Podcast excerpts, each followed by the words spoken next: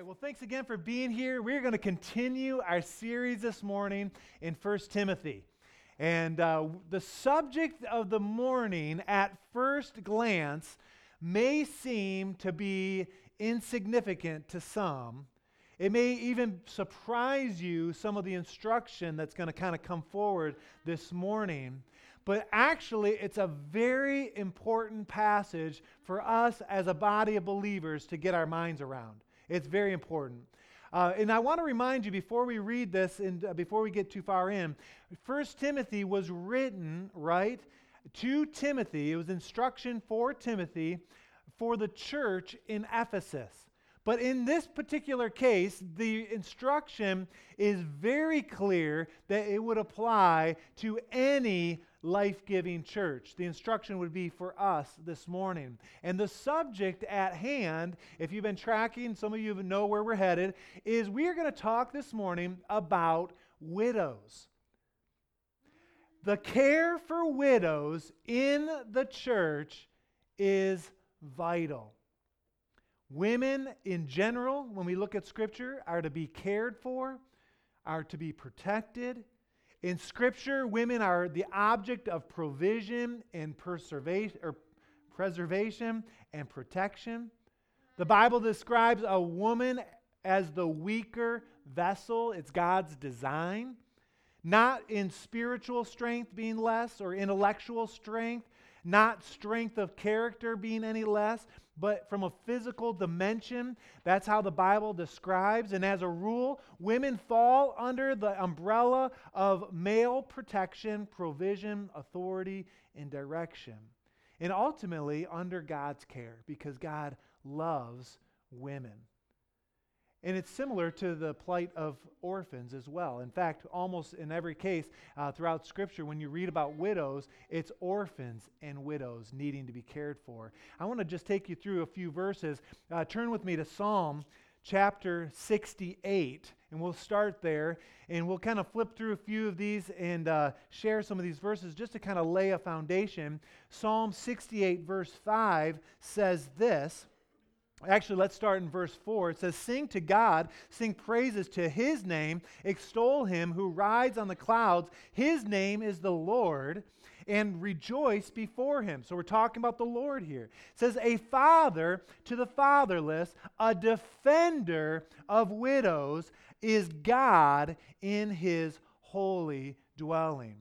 Make no mistake, the Holy Spirit, Jesus, God, our Heavenly Father, is a defender of widows. Deuteronomy chapter 10, verse 18 says, He defends the cause of the fatherless and the widows, and He loves the aliens, giving them food and clothing. Turn with me to Exodus chapter 22, another great verse that, that kind of d- captures this idea. Exodus 22, it says, Do not take advantage of a widow or an orphan. If that's not clear, I'm not sure what is. Let me read it again. Do not take advantage of a widow or an orphan. Verse 23 If you do, and they cry out to me, in other words, if you do wrong to an, or, to an orphan or to a widow, and they say, Oh God, help me because someone has hurt me or done me wrong, and you, they cry out to the Lord, I will certainly hear their cry. My anger will be aroused, and I will kill you with the sword. Your wives will become widows, and your children fatherless. I mean, this is serious. God is a defender of widows. Now, when we go to the New Testament, uh, some people say, well, there's a God of the Old Testament, God of the New. No, God is the same yesterday as He is today, as He is forever. And we are encouraged not to mess around when it comes to widows. Jesus was caring for widows in His earthly ministry. He actually revered uh, the widow that gave two mites. They just gave everything she had in Mark chapter 12, verse 41 through 44. Uh, Jesus also, he's on the cross and he makes provision for his mother, who by most uh, commentators believe that at that point uh, had been widowed herself, that Joseph most likely had passed away. He was caring for, making provision for uh, for his mother in that way. In Acts chapter 6, verse 1, one of the first things that the church had to address as, a, as the early church was exploding was the ministry that was established to help widows. And turn with me to one more place, James chapter 1. James chapter 1, verse 27. I love this. This is so great. It says, Religion that our God, our Father, accepts as pure and faultless is this. In other words, if you want to get it right in your life, if you want to walk out this faith that you are uh, involved in, look what it says. It says to look after orphans and widows in their distress and to keep oneself from being polluted by the world. Pure religion is to care for widows and orphans. To sum it up, God has a special compassion, a special care, a special concern for the protection, preservation, and provision for widows. It's the way He establishes uh, uh, uh, to care.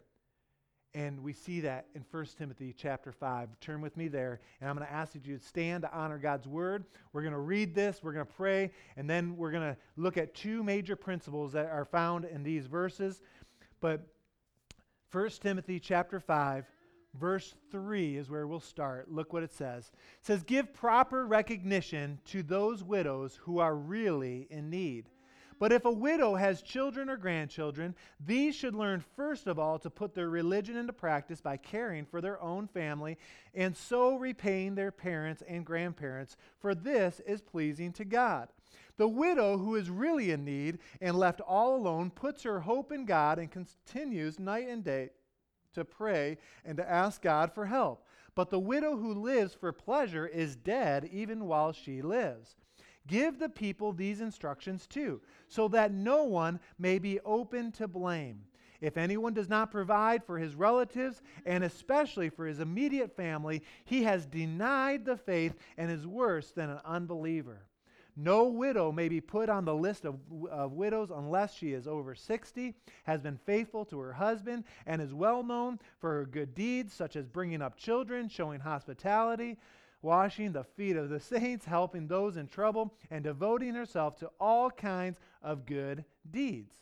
As for younger widows, do not put them on such a list, for when their sensual desires overcome their dedication to Christ, they want to marry. Thus, they bring judgment on themselves because they have broken their first pledge. Besides, they get into the habit of being idle and going about from house to house. And not only do they become idlers, but also gossips and busybodies, saying things they ought not to. So, I counsel younger widows to marry, to have children, to manage their homes, and to give the enemy no opportunity for slander. For some have in fact, already turned away to follow Satan. Verse 16, last verse. If any woman who is a believer and has widows in her family, she should help them and not let the church be burdened with them, so that the church can help those widows who are really in need. Let's pray. Lord, these few verses in Timothy, uh, a lot of times we just read over them, unfortunately.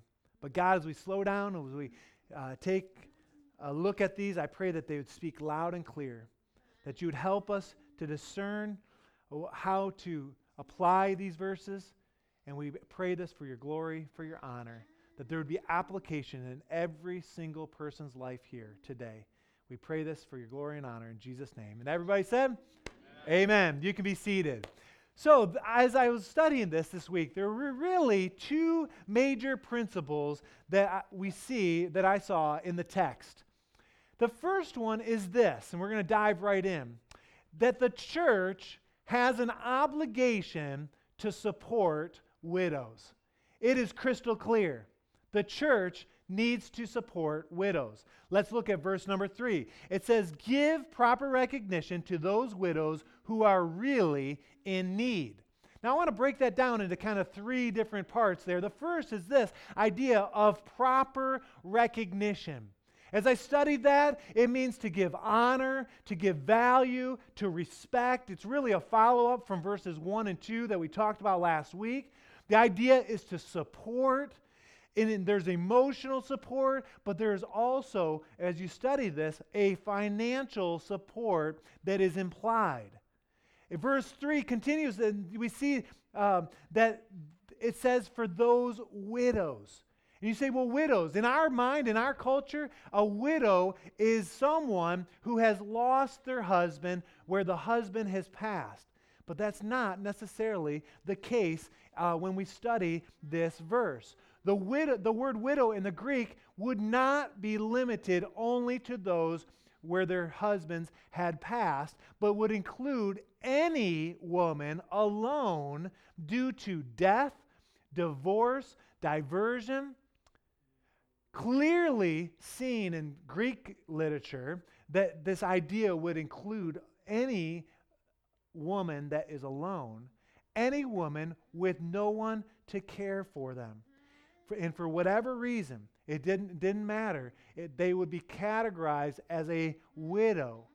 And so, honoring widows, supporting them with your kindness, with your respect, with favor, and also with financial blessing, which really followed uh, something that we saw Jesus talk about in Matthew 15, 1 through 6, where he talked about respecting and honoring your parents, and there's uh, ties there. But then there's this third part of that first verse that says, For those who are really in need, those with no source of income. Those who have indeed lost their husband due to divorce, or had they been deserted or separated for some reason. Literally, it means those that were totally alone and without resources. So we're talking about women that are unprotected, uncared for, unprovided for, that are vulnerable. Then the church has an obligation to support these women, these widows, in that standpoint. And you say, well, how does that apply to us, right? Well, it's interesting. I asked Pastor Bobby for the list of attendance for, the, for our church, and as I went through, there is a large amount of individuals that would fit this category at our church. More than I expected. Over 20, less than 30. So somewhere in that range, if I counted them right. There's a lot of folks that are that fit in this category. And there are many here even this morning. And the church, we have an obligation to support these widows. But that leads us to the second thing. And as we continue to look at these verses, that the church must support, but they also must evaluate widows needing support. It's not just get in line and here you go. There must be wisdom and some administration, some stewardship. We saw that in Acts chapter 6, verse 1. The church is growing, and there needed to be some care for widows. And, uh, and so they created some, some way to make that happen. But let's look at verse 4, and we're going to kind of track through these verses. The first idea is that there would be a widow that has family. Look what it says in verse 4. But if a widow has children, or grandchildren, these should learn first of all to put their religion into practice by caring for their own family and so repaying their parents and grandparents, for this is pleasing to God. For some people, when you read that, it's a surprise. Our culture does not support this idea necessarily. But this is straight from God's word that if you have parents or grandparents that are all alone, that are widows, their responsibility is for the family to care first and first and foremost. That same idea is seen in 1 Timothy chapter 3 just two chapters earlier where children are given proper respect, that there's a managing of a household well. And really this is how love is displayed within a family contest or context. The idea here is to repay, that there is a debt to grandparents and parents that as children we owe them to care for them fulfilling the fifth commandment to honor your father and mother.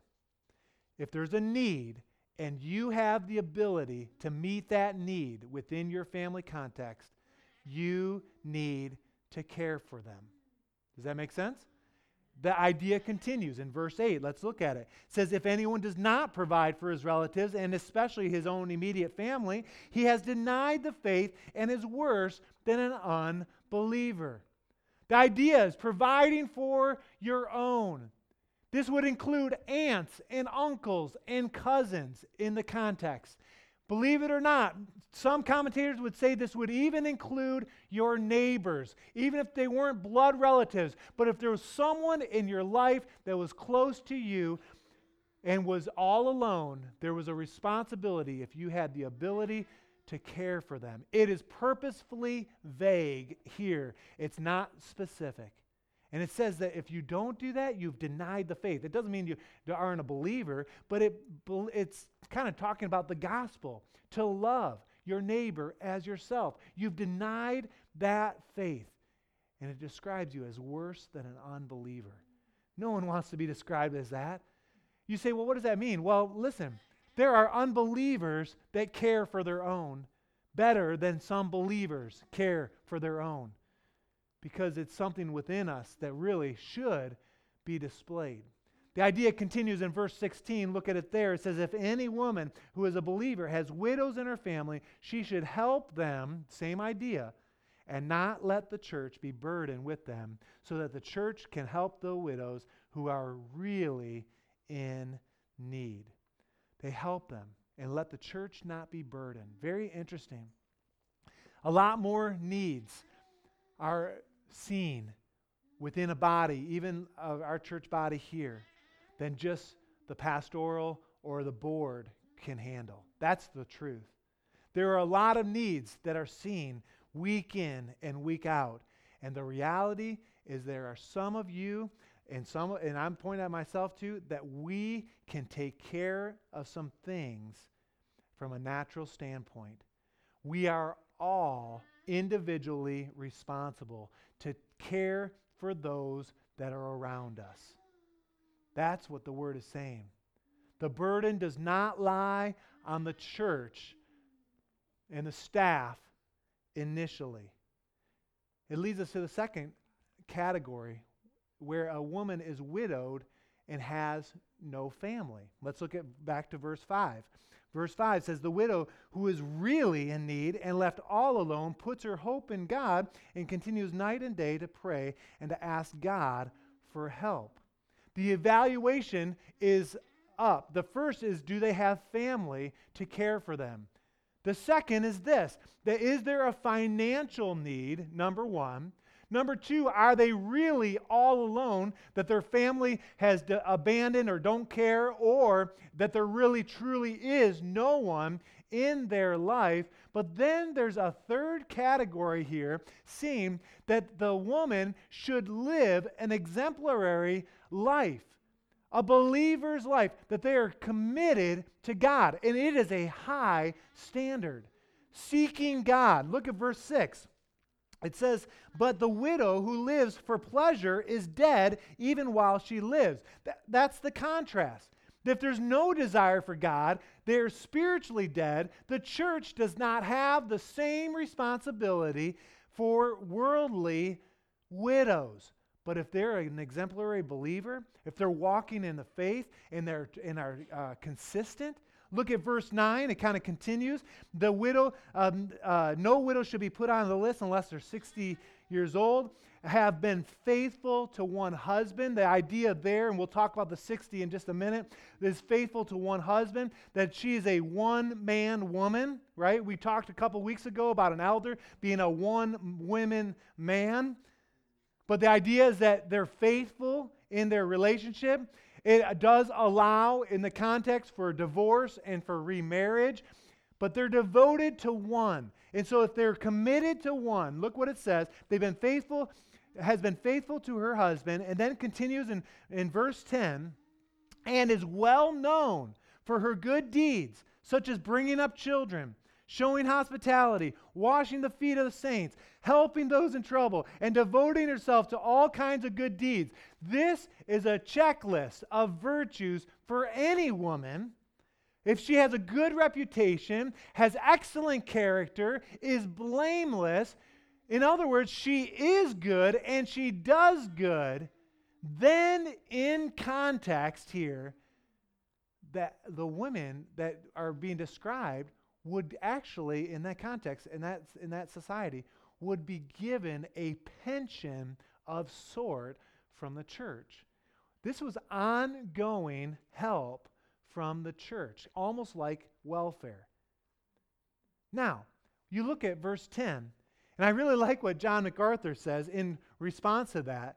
He says, All these things that in verse 10 kind of describe reveal the required character and proper preparation for a woman to be placed on a list of servants in the church. Has she cared for children? Has she cared for orphans? Does she love strangers? Has she served humbly? Has she aided the trouble? Has uh, and has she, her life been consistently flowing with good deeds? Has she diligently pursued those things? And then it says, a godly woman, if she spent her life doing these things, then put her on a list and send her out to minister. And that was the idea that if there's going to be ongoing support, that that widow would give her life for the church and she would be serving day in and day out. It was an, an interesting study to look, to look over. Verse 10 also describes an age differentiation 60 years old. Again, this was to describe permanent, ongoing support. You say, well, why not 30 years old or 25 or 40 or 50? I don't know. And it really has to do with wisdom and maturity. Let's look at in verse 11. She, uh, Paul says to Timothy, As for the younger widows, and I'm sure he had people in mind, do not put them on such a list. For when their sensual desires overcome their dedication to Christ, they want to marry.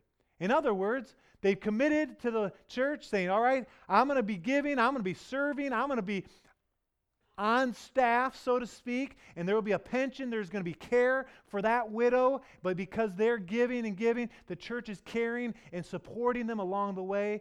And if they're younger and Mr. Right comes along, they're, it, they're going to get distracted, right? Their, their servings is, is going to diminish, and Paul is identifying this. Let's look at verse 12. Look what it says. Thus, they bring judgment on themselves because they've broken their first pledge. That first pledge for a widow that was going to be supported by the church was look, you're giving your life to Christ. You are serving the church, and the church will support you along the way. But in other words, when, it, when the, like it says, essential desires, they overcome that dedication to Christ. Let's look at verse 13. Besides, they get into the habit of being idle and going about from house to house. In other words, they've got a lot of energy, right?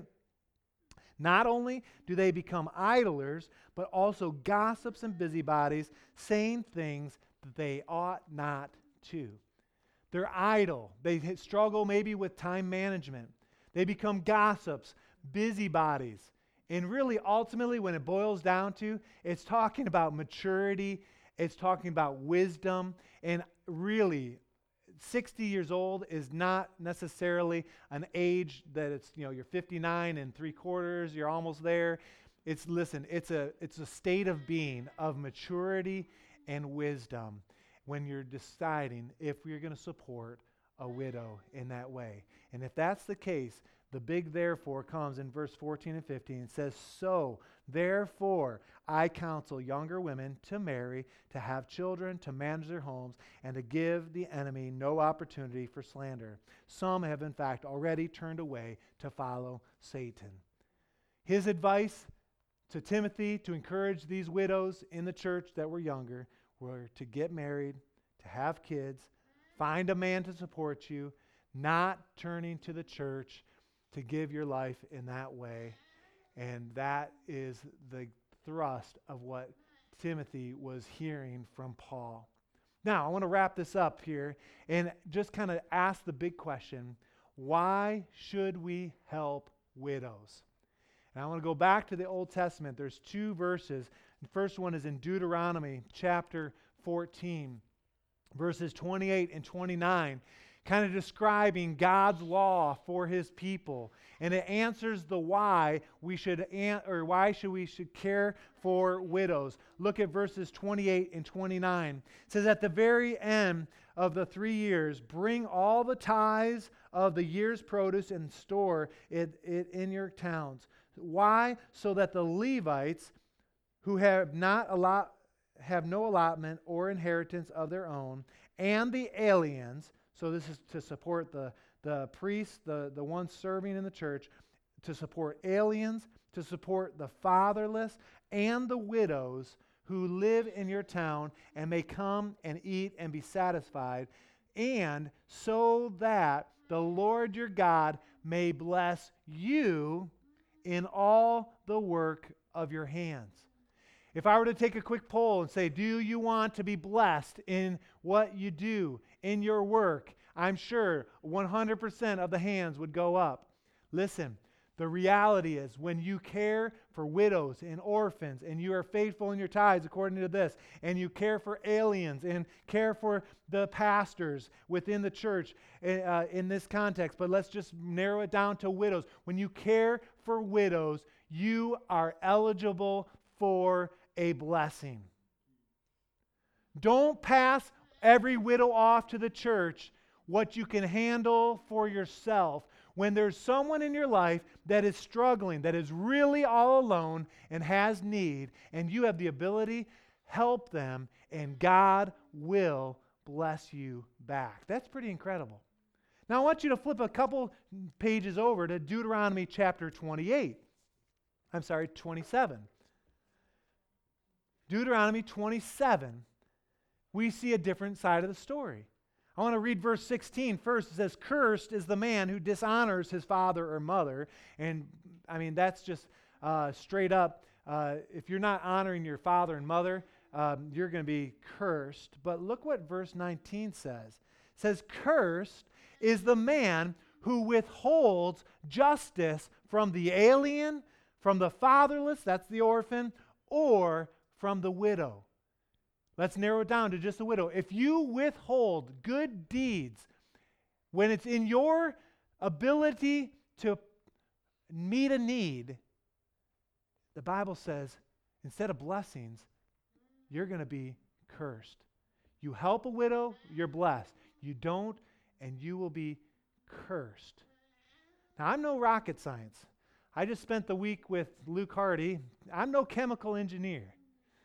But I can understand Scripture a little bit.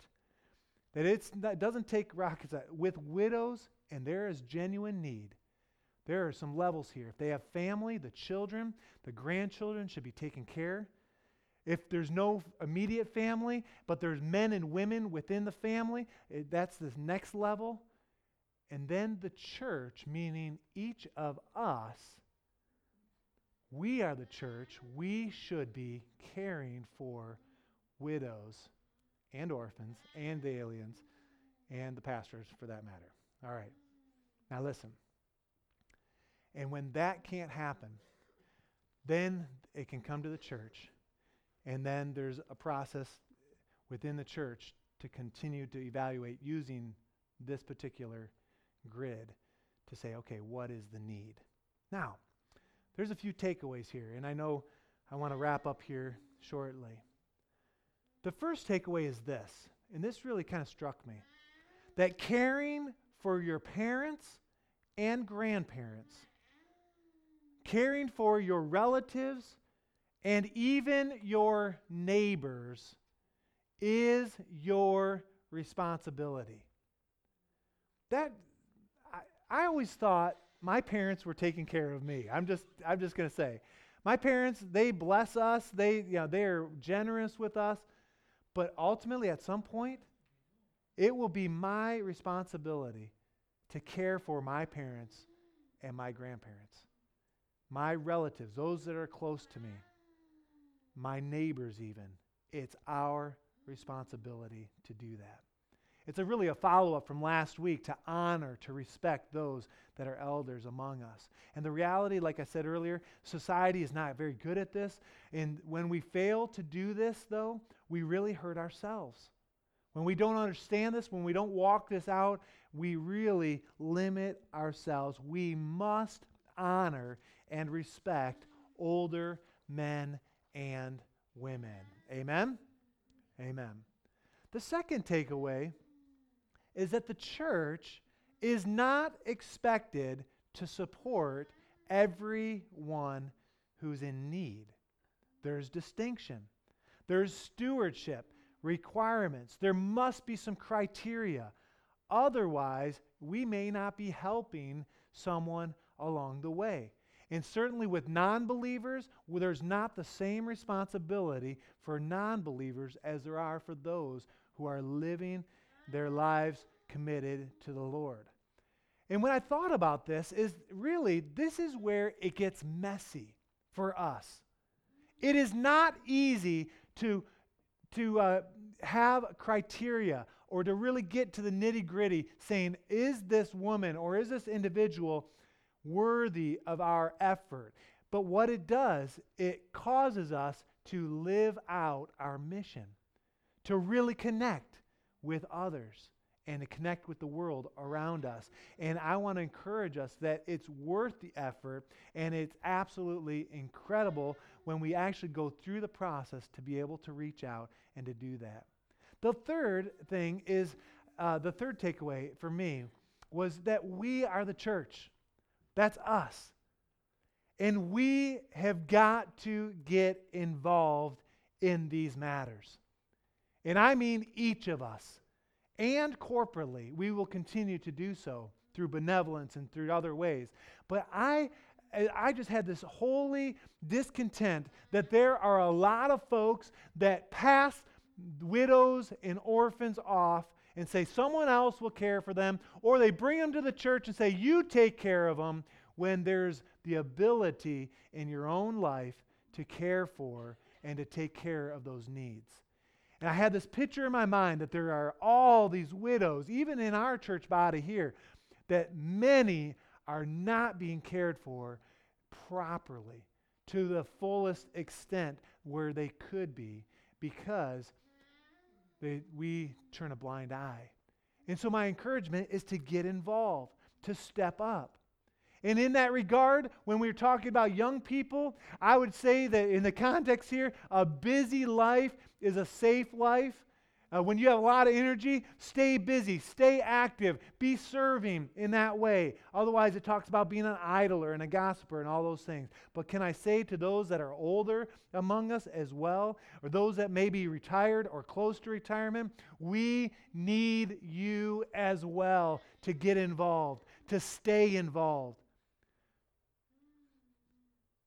In that context, in Ephesus, Timothy would have put those widows to work in serving the Lord. And it wasn't, okay, we're going to support you, and now you get the good life, just relax and sip tea around the pool. No, it was, let's get involved. Let's stay involved. And let God use each and every one of us for his glory, for his honor. Let's pray. Lord, I thank you for this day. I thank you for your word. It's so practical. God, I pray in the next moment here that we would uh, be able to discern and begin to apply these verses in our lives. Help us, God, to be able to, um, to see it practically and to begin to live it out or continue to do so. Lord, I thank you for this. I thank you for the widows among us. And Lord, help us to have a heart for them, to care for them, to partner with them, to shoulder their burdens. And God, we give you the praise and glory for that. In Jesus' name, amen. I'm going to ask that you just keep your eyes uh, bowed and your, uh, or your head bowed and eyes closed here just for a moment.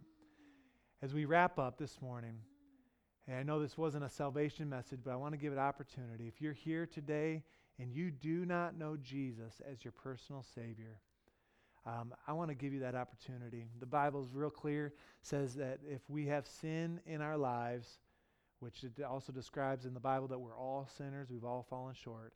If there's sin, we are disqualified from spending an eternity with Jesus.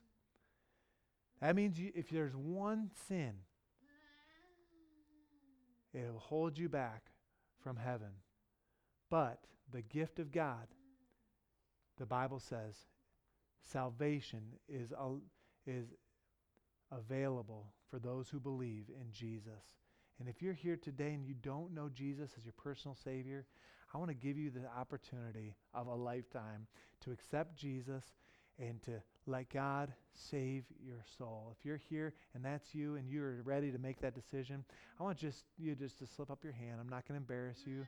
I do want to pray for you though and ask God to um, to fill you with His Holy Spirit to save you. Is there anyone here first service that would want to respond in that way? All right. Okay, I don't see any hands. With your head, continue to be bowed and eyes closed. As, as we just finish this up, I really feel like the Holy Spirit is at work and can be at work in our hearts right here, right now. And I, what I'd like for each of you to do is to ask the Holy Spirit to give you a burden for someone to care for over the next season. You, as an extension of the church, making a difference in someone's life. It could be a widow, it doesn't have to be, but this morning, I'm asking that the Holy Spirit would speak to our hearts to be caring for others around us. Now, there are some examples here, and I could uh, pull some out uh, that, that some of you do this quite well and do it behind the scenes, and almost no one knows.